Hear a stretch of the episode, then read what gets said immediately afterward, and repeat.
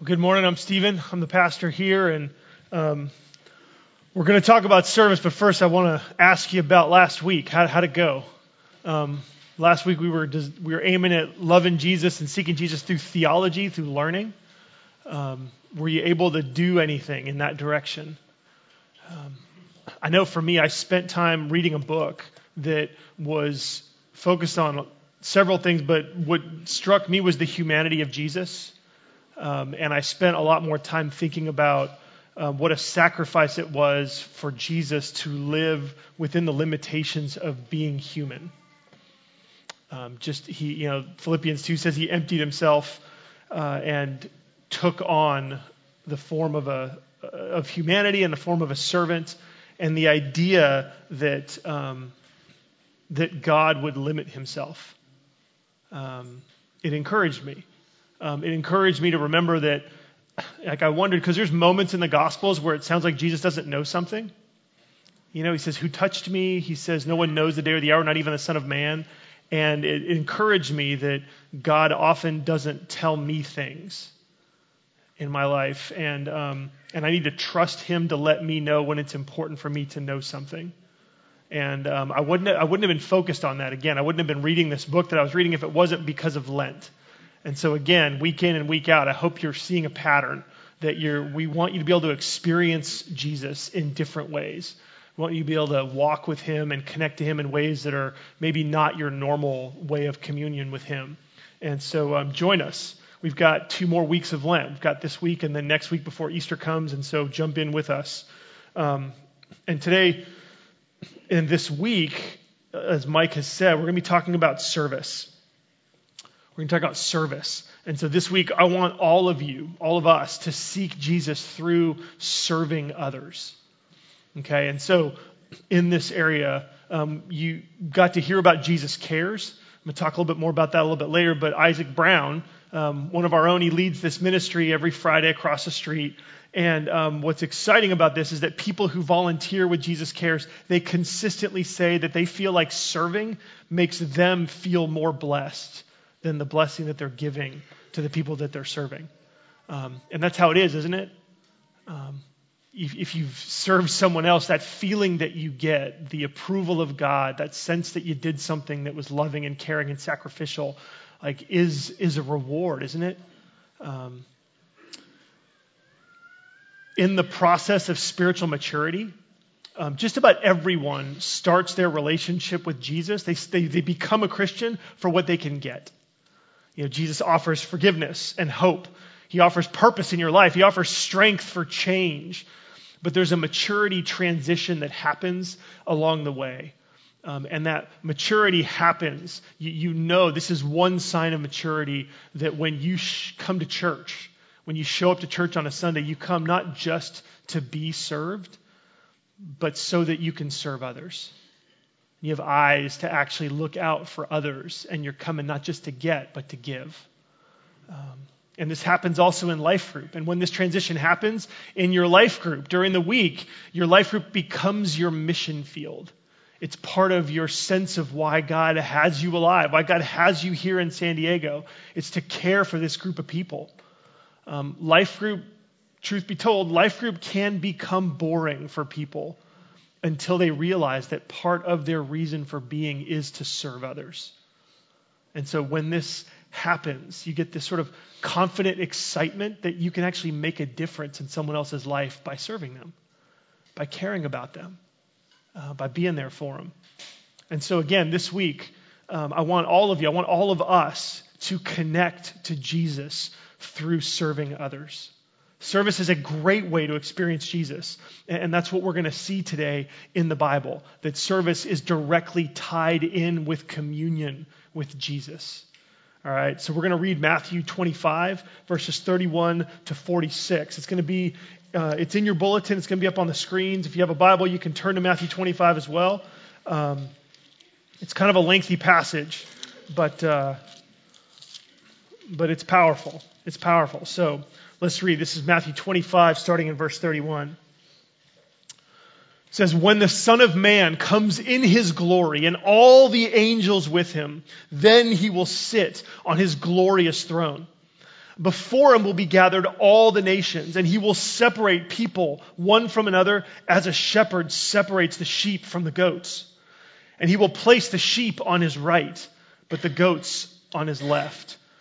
Let me pause here just for a second. A little farming explanation here. Um, the reason farmers do this um, is because goats have less wool, less stuff on them. They don't have wool, they have hair, right? So goats, they aren't as warm at night as sheep are. And so shepherds have to separate the sheep and the goats because they have to care for the goats in a different way than the sheep. The, the, goats need to be in a warmer area, and so they have to separate them. And it's kind of hard to do that because they sort of look alike. Um, one of the ways that you can tell, actually, I learned this this week, is that goats' tails go up and sheep's tails go down.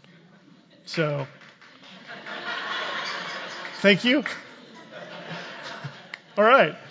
The Lord moves in mysterious ways, right?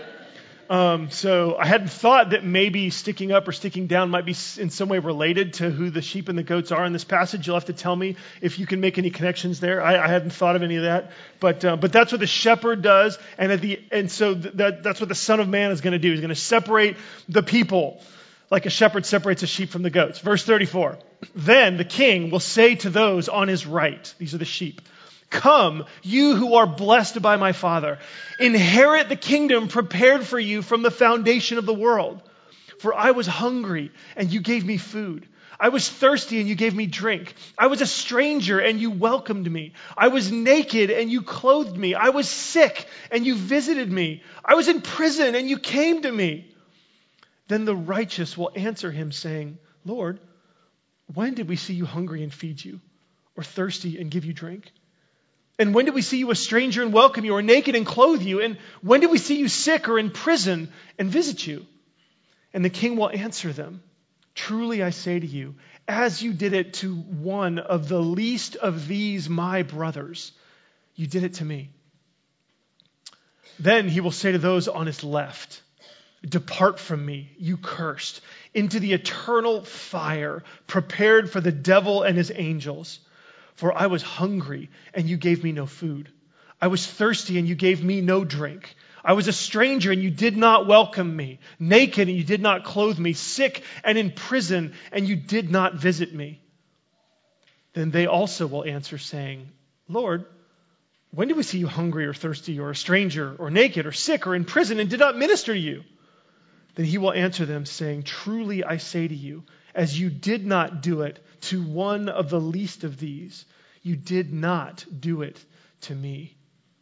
And these will go away into eternal punishment, but the righteous into eternal life. This is God's word. We're going to see three points in this passage today. Um, so if you want to write some things down, you can write this down first. Um, serving is meeting the needs in Jesus' family. Okay, first, serving is meeting the needs in Jesus' family. Now, when you step back and start to look at all of these things that Jesus lists, it can feel overwhelming.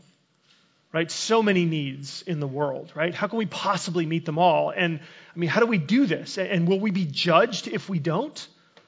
And, and I'm not, personally, I'm not asking this question to be selfish, I don't think, but I'm trying to be realistic. Right? How in the world can we meet all of the needs out there? And I think it'll help us to look at the context of this story. Context is always incredibly helpful because if we interpret the Bible the right way, we'll know how to apply it. And sometimes we misinterpret the Bible so that, and then we end up misapplying it because we didn't understand what it was trying to say. And so let me give you some context. This is one passage in a 28 chapter story about Jesus. Okay? And so Jesus is addressing a group of people who were alive around the year 33 AD. Okay, and starting in chapter 23, right? So we're in chapter 25, but starting in chapter 23, Jesus has been making predictions. And now he's in chapter 25. And Jesus has been saying that the religious leaders of his day are evil. They have led the entire nation astray. And Jesus predicted, he starts making these predictions. Jesus predicted that they, These religious leaders are going to be judged and removed in that generation. He says that very clearly. Jesus predicted that, they, that the leaders would be judged in a catastrophe that would involve the destruction of the Jewish temple and the capital city of Jerusalem. And Jesus, again, he predicted that that would happen in that generation. So in chapters 23 through 25 of Matthew, Jesus predicts that these things are coming. And Jesus tells his followers what to do. He leads his followers in terms of what to do when it happens. And Jesus describes the consequences if people follow his leadership or not. It's important because Jesus' prediction actually came true. It came true 35 years later, roughly, in 70 AD. The Roman army came and they declared war on Jerusalem. And the Romans unleashed a reign of destruction on the city and on the people that were there. It was an unparalleled disaster. You can read about it if you want to read about the Jewish wars. Uh, there's a historian named Josephus who wrote all about this. Um, the glorious Jewish temple that took 46 years to build was destroyed and it was burned to the ground. The city of Jerusalem was surrounded initially, and then it was invaded, and the people in it were killed, kidnapped, imprisoned, and tortured. And so Jesus told his people that when the Romans come, as Jesus is predicting this, his instruction, his, he was leading his followers, and he said, When the Romans come, run. Run. Get out of Jerusalem. Run. Run away because they are going to destroy everything and everyone in their path. And so when this happened in 70 AD, the Christians remembered the words of Jesus. They were looking for this because Jesus told them to. It was part of the instruction. Um, you can read the rest of Matthew 25. It describes what you're supposed to do when this happens. It talks about being patient, it talks about making sure that you're investing and you're being prepared. And so they ran. They ran from their homes. And because they ran from their homes, they ended up homeless. And so they were hungry and thirsty. They were strangers. And they were at times sick because they were homeless and many of them were captured and imprisoned. This all happened in 70 AD.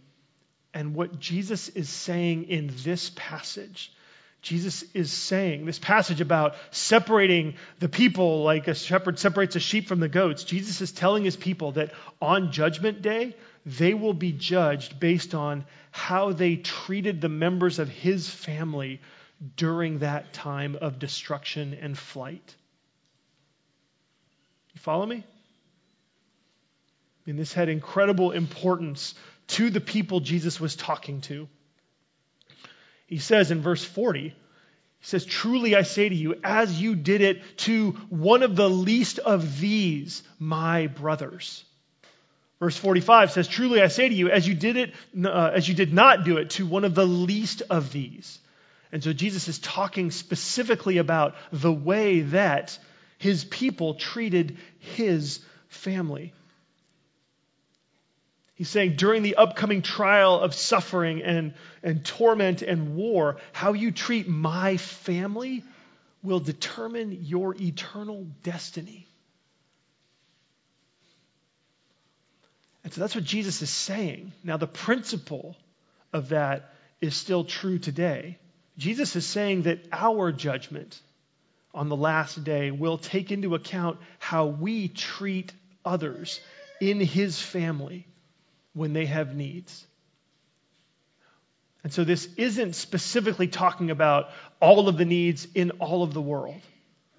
Okay, now there are places in the Bible where it's important that we care for the needs of people that are outside. But in this passage, in this passage, Jesus is talking about how we treat members of his family. They're his brothers and sisters. And so, uh, so this is the first point. Serving Jesus is meeting needs in Jesus' family. Now, the second thing that I want to talk about today, and Mike actually already mentioned this explicitly, um, is that serving Jesus is inconvenient. Serving Jesus is inconvenient. It was for them and it was for us, or it is for us, right? In the first century, during this time of persecution and fleeing and war and plundering and imprisonment, to serve others in Jesus' family was incredibly difficult. Think about that, right? When you flee, if you were going to flee your own home, right? Maybe you bring a backpack, maybe you bring, I mean, Jesus said when they show up, just run. Don't even go back. If you're out in the field, don't go home. Just run. Go from the field and run. If you go back in, you're going to get caught and it's, you're, you're not going to get out. And so you run, you flee your own home. How are you going to have enough for yourself, let alone share what little you have with others? Right? This is not easy. When followers of Jesus are being persecuted, they're being captured, they're being imprisoned, how dangerous is it for you to publicly identify yourself with them by visiting them if they're imprisoned? I mean, inconvenience, probably an understatement back then, right? Man, life was at stake. Your family, your family's life would have been on the line. And I think what Jesus is saying here is he's saying, yeah, you're right. Your family is on the line. But I am redefining your family. In the ministry of Jesus, we see a theme. If you trace just the word brothers in the Gospel of Matthew, you'll see um, that Jesus is saying he is redefining family in a culture where your family was both your entire past and your entire future. Jesus is saying that my family is the group of people who are following me.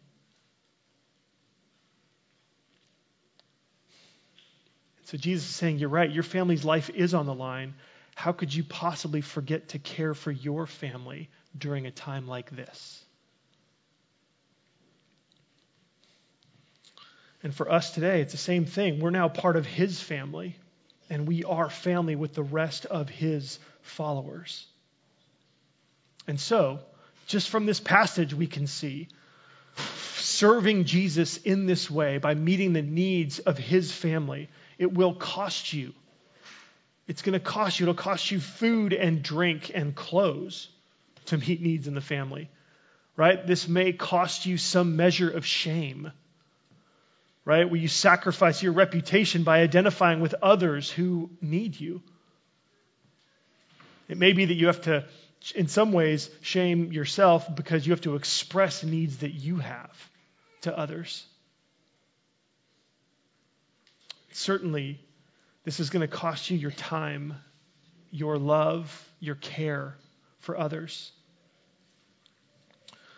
I don't know what you think about when you think about church lots and lots of different ways to think about it, some that are good, some that are bad. Um, there's lots of different things that the Bible says about what the church is. Um, the church is designed by God to be a family, like in the best sense of the word. And it's challenging to maintain that identity as a family the larger a church gets. Um, but that's what we are. I mean, and so we try to make the church smaller with life groups, you know, where we gather together in smaller groups where you can really get to know each other. You can really be more of an intentional expression of family. But that's what we are. We're the family of God here on earth. We are one expression of God's family here.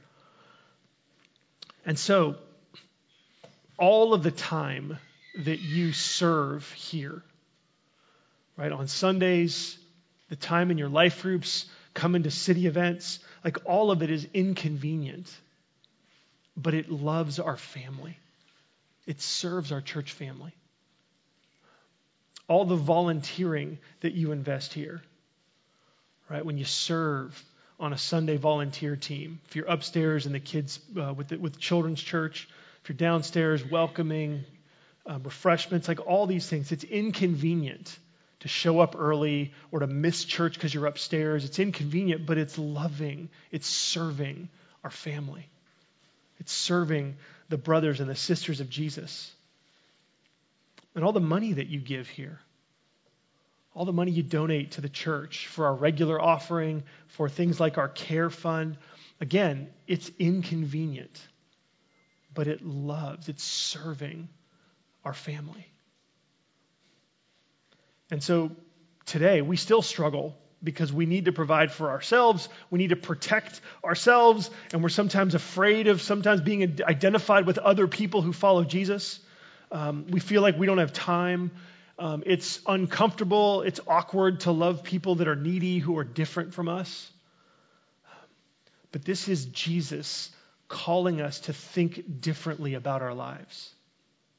In this passage, Jesus is telling us to think about our lives differently, to think about our relationships differently, to think about our family differently.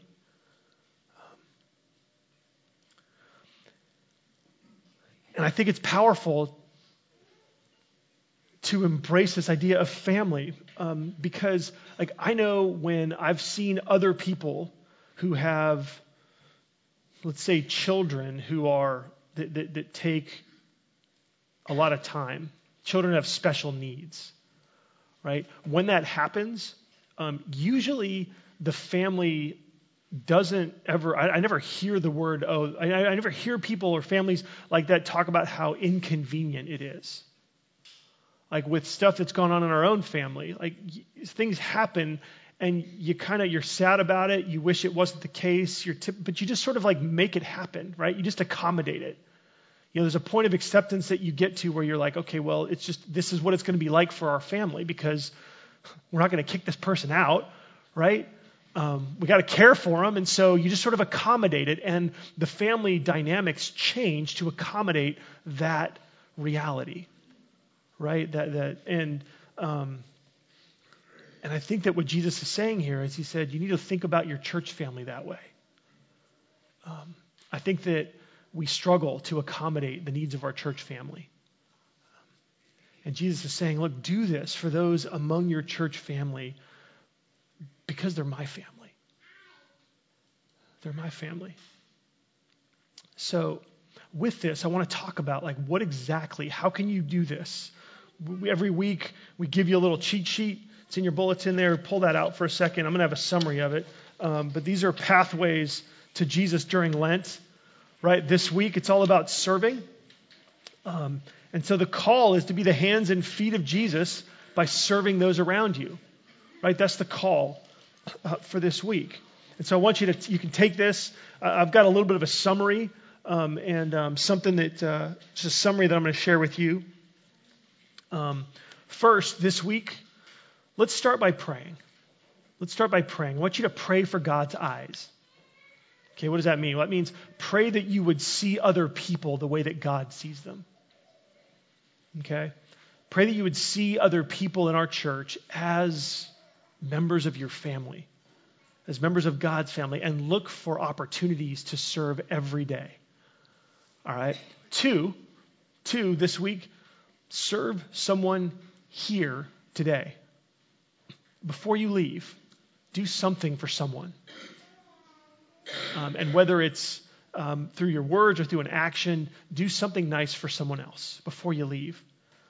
Um, that way you won't get caught, like Chad said at the beginning, right, having to sneak it in last minute and sing a theological song to make up for last week. You know, get it done now before you leave. You're like, God, I'm good. Yes, I did it. Thank you, right? Um, so serve someone here today. Third, um, join a Sunday volunteer team. We run two services and so we've got it set out so that you can worship at one and serve at the other. We would love for every person in our church who calls this church home to be part of the family. We've got chores we have to do, and it's not sexy to talk about chores. I'm supposed to be super motivational and inspiring whenever I talk about service. Could you serve once a month on a volunteer team if you're not? We would love that. If everyone did that, um, we wouldn't have people that have to serve like two or three Sundays every month some of whom have to miss church because they have to serve both services. So we'd love for you to join a volunteer team. Um, and then, fourth, this is something to think about in your life group, or if you've got a circle of friends that you're intent, do an intentional community with, bless a life group member or a neighbor. Is there someone in your group who has a need? Is there someone uh, in your group who I don't know, might need some yard work, might need someone to sit down with them to just to spend time with outside of group. Um, do they need something done? Or as you talk about with your life group, is there anybody that someone in your life group knows who might need a group to come and help them with a project?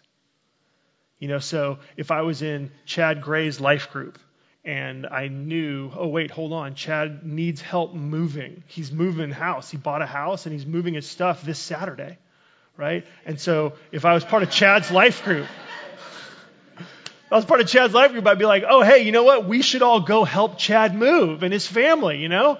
Um, and so you could think about something like that, right? Or if Chad was my neighbor, if I was in Bill McCurran's life group and lived two doors away from Chad, I might come to my life group if I was Bill McCurran and say, hey, I have a neighbor who needs help moving, right? So I'm trying to give you some examples of things that you can do this week. Um, so, yeah, bless a life group member or a neighbor that you have or a neighbor of one of the neighbors of your life group. Um, think about something you can do together to help them. Look, when it comes to this, some of you are going to serve other people with your words. And others of you are going to serve other people with your actions. Okay, some of you are like word oriented, some of you are do oriented. Um, there's room for both in this. There's room for both. So some of you are going to serve and you're not going to say anything, but you're just going to take care of something for someone. You're going to serve them. You're going to do something for them. Others of you are going to maybe make a phone call or send an email. You're going to um, encourage someone else. Um, have at it. Like in whatever way God has wired you to serve, go for it. Pray and ask God to open doors and to show you, give you His eyes to see the people around you, and then to step into those opportunities to serve others.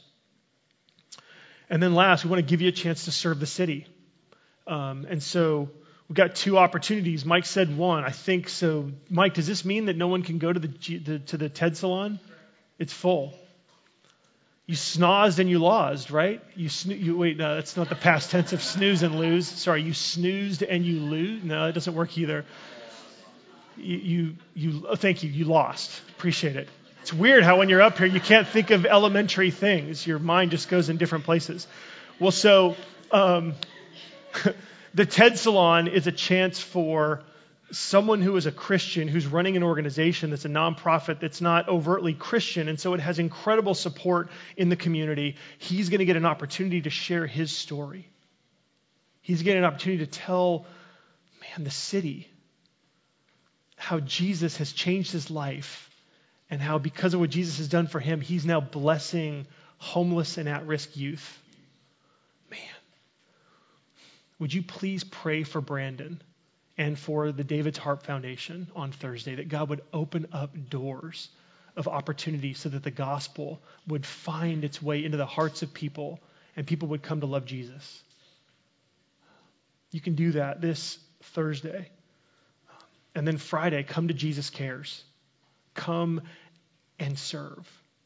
Take care of people in the name of Jesus. You will be the hands and the feet and the words of Jesus to folks who are homeless and who need so much more than food. So that's what I want to aim you at today. But our third point from this text, the last thing I want to say from this text, is going to help us understand the why underneath the what of our serving.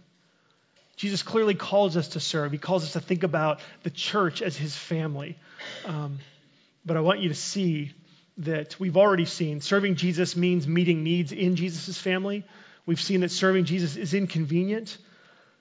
Man, third, the last thing I want you to see from this text is that serving is serving Jesus.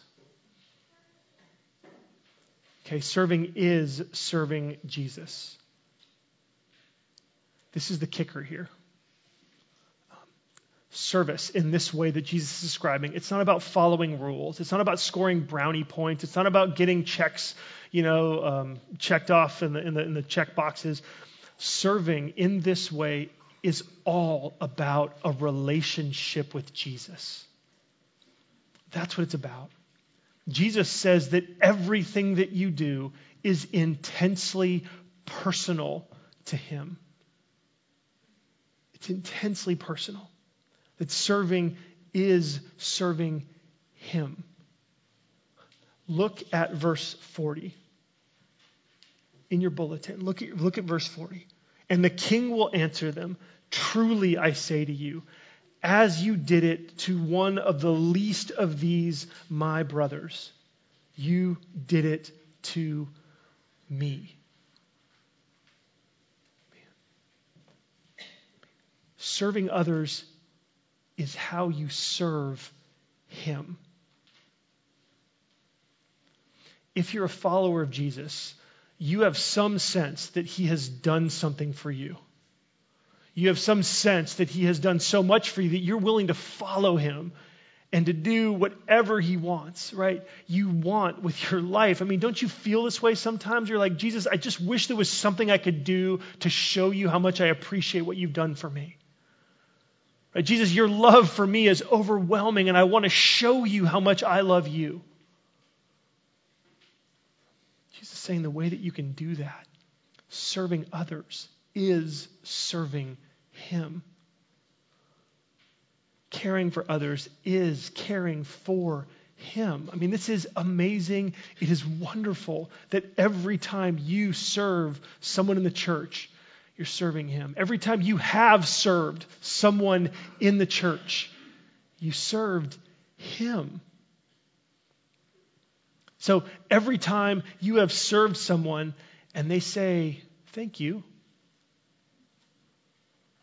that's Jesus talking.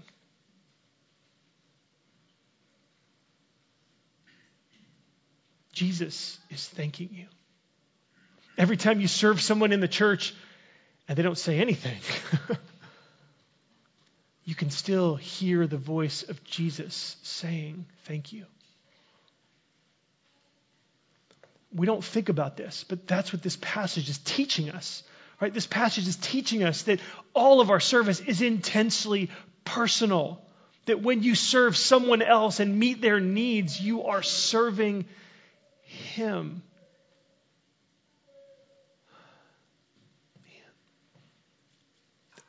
The church is the body of Christ. And you can serve Him by serving it. And I like what he says here. He says, as you did it to one of the least of these, my brothers. And so, any brother or sister of Jesus, however insignificant, your response to his family is a response to him. Is huge. It's a big deal. And we have to say, because the text says, this isn't just amazing and wonderful, but there are some for whom this reality is terrifying. Because every time you refuse to serve one of Jesus' family members, you're refusing to serve Jesus. Every time you didn't do this, verse 45 says, as you did not do it to one of the least of these, you did not do it to me. So every time you ignored someone else's need, you were ignoring Jesus. Every time you were declaring that someone else wasn't worthy of your time, you were declaring that Jesus is not worthy of your time. And Jesus is saying that if you reject me in this life, I will reject you in the next life. That's terrifying. That's terrifying. But we have to remember, too, that again, this is in chapter 25 of Matthew's gospel. And even as Jesus describes the judgment that is coming on some. Remember that he is about to go to the cross where he will himself experience the judgment of God. On the cross, Jesus had no food and drink. On the cross, Jesus had no visitors. His disciples all abandoned him. Right? On the cross, Jesus was left sick unto death And on the cross, Jesus was imprisoned into death for our sins. And so, friends, if your life has been one of ignoring the needs of Jesus' family, he hung on a cross to pay for your sins. For every time you've ignored a need, for every time you've closed your heart, for Christians and non Christians. Friends, Jesus suffered and died for our sins so that God would adopt us into his family and he would fill us with his love so that what would come out of us, he would take out that stony heart that's closed to the needs of others and give us a soft heart, a heart of flesh that's filled with his own love. And so Jesus is calling us in this passage, calling us back to himself. After all that he's done for you, show him how much you love him by serving him, by serving his family not to be blessed, but because he has blessed you already with his love. Let's pray.